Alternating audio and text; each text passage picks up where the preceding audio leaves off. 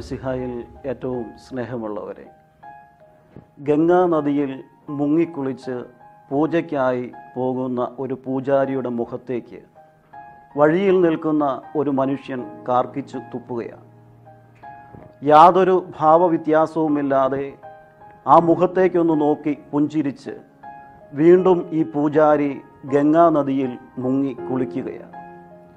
ഓരോ പ്രാവശ്യവും കയറി വരുമ്പോഴും ഇപ്രകാരം മുഖത്ത് തുപ്പുമ്പോഴും യാതൊരു ഭാവവ്യത്യാസവുമില്ലാതെ കടന്നു പോകുന്ന പൂജാരി തൊണ്ണൂറ്റി ഒൻപത് പ്രാവശ്യവും ഗംഗാനദിയിൽ മുങ്ങി കുളിച്ച് കയറുമ്പോൾ മുഖപ്രസന്നത നഷ്ടപ്പെടാതെ ശാന്തമായി കൂടുതൽ തീവ്രമായി നടന്നു നീങ്ങുമ്പോൾ മുഖത്തു തുപ്പുന്ന മനുഷ്യൻ വന്ന് കാൽക്കൽ വീണുകൊണ്ട് ഇപ്രകാരം ചോദിക്കും, തൊണ്ണൂറ്റി ഒൻപത് പ്രാവശ്യവും ഞാൻ അങ്ങയുടെ മുഖത്തേക്ക് കാർക്കിച്ചു തുപ്പിയപ്പോഴും മുഖപ്രസന്നത നഷ്ടപ്പെടുത്താതെ വളരെ ശാന്തമായി അങ്ങേക്കായിരിക്കുവാൻ എങ്ങനെയാണ് സാധിച്ചത്?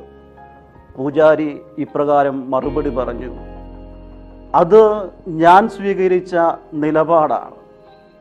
ഗംഗാനദിയിൽ മുങ്ങിക്കുളിക്കുമ്പോൾ എൻ്റെ പാപങ്ങളിൽ നിന്നും ഞാൻ മോചിച്ച് മോക്ഷം പ്രാപിക്കും എന്നുള്ള കാഴ്ചപ്പാടാണ് അതിൻ്റെ കാരണം. ഓരോ പ്രാവശ്യവും നീ എന്നെ തുപ്പുമ്പോഴും സ്വർഗത്തിലേക്ക് മോക്ഷത്തിലേക്ക് അടുക്കുവാനുള്ള ഒരു നിയോഗമായി ഞാനതിനെ കണ്ടതുകൊണ്ട് ശാന്തമായി നേരിടുവാൻ എനിക്ക് സാധിക്കുകയാണ്.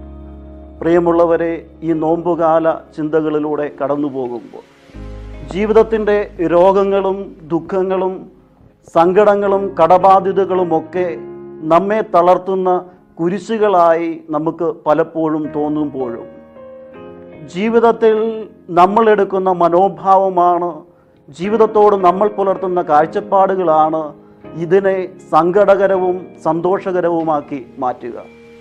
അതുകൊണ്ട് ജീവിതത്തിലെ ദുഃഖങ്ങളെല്ലാം ദുരിതങ്ങളല്ല എന്ന് മനസ്സിലാക്കിക്കൊണ്ട് തികഞ്ഞ പോസിറ്റീവായിട്ടൊരു കാഴ്ചപ്പാട് ജീവിതത്തിൽ രൂപപ്പെടുത്തിയെടുക്കുവാൻ നമുക്ക് പരിശ്രമിക്കാം.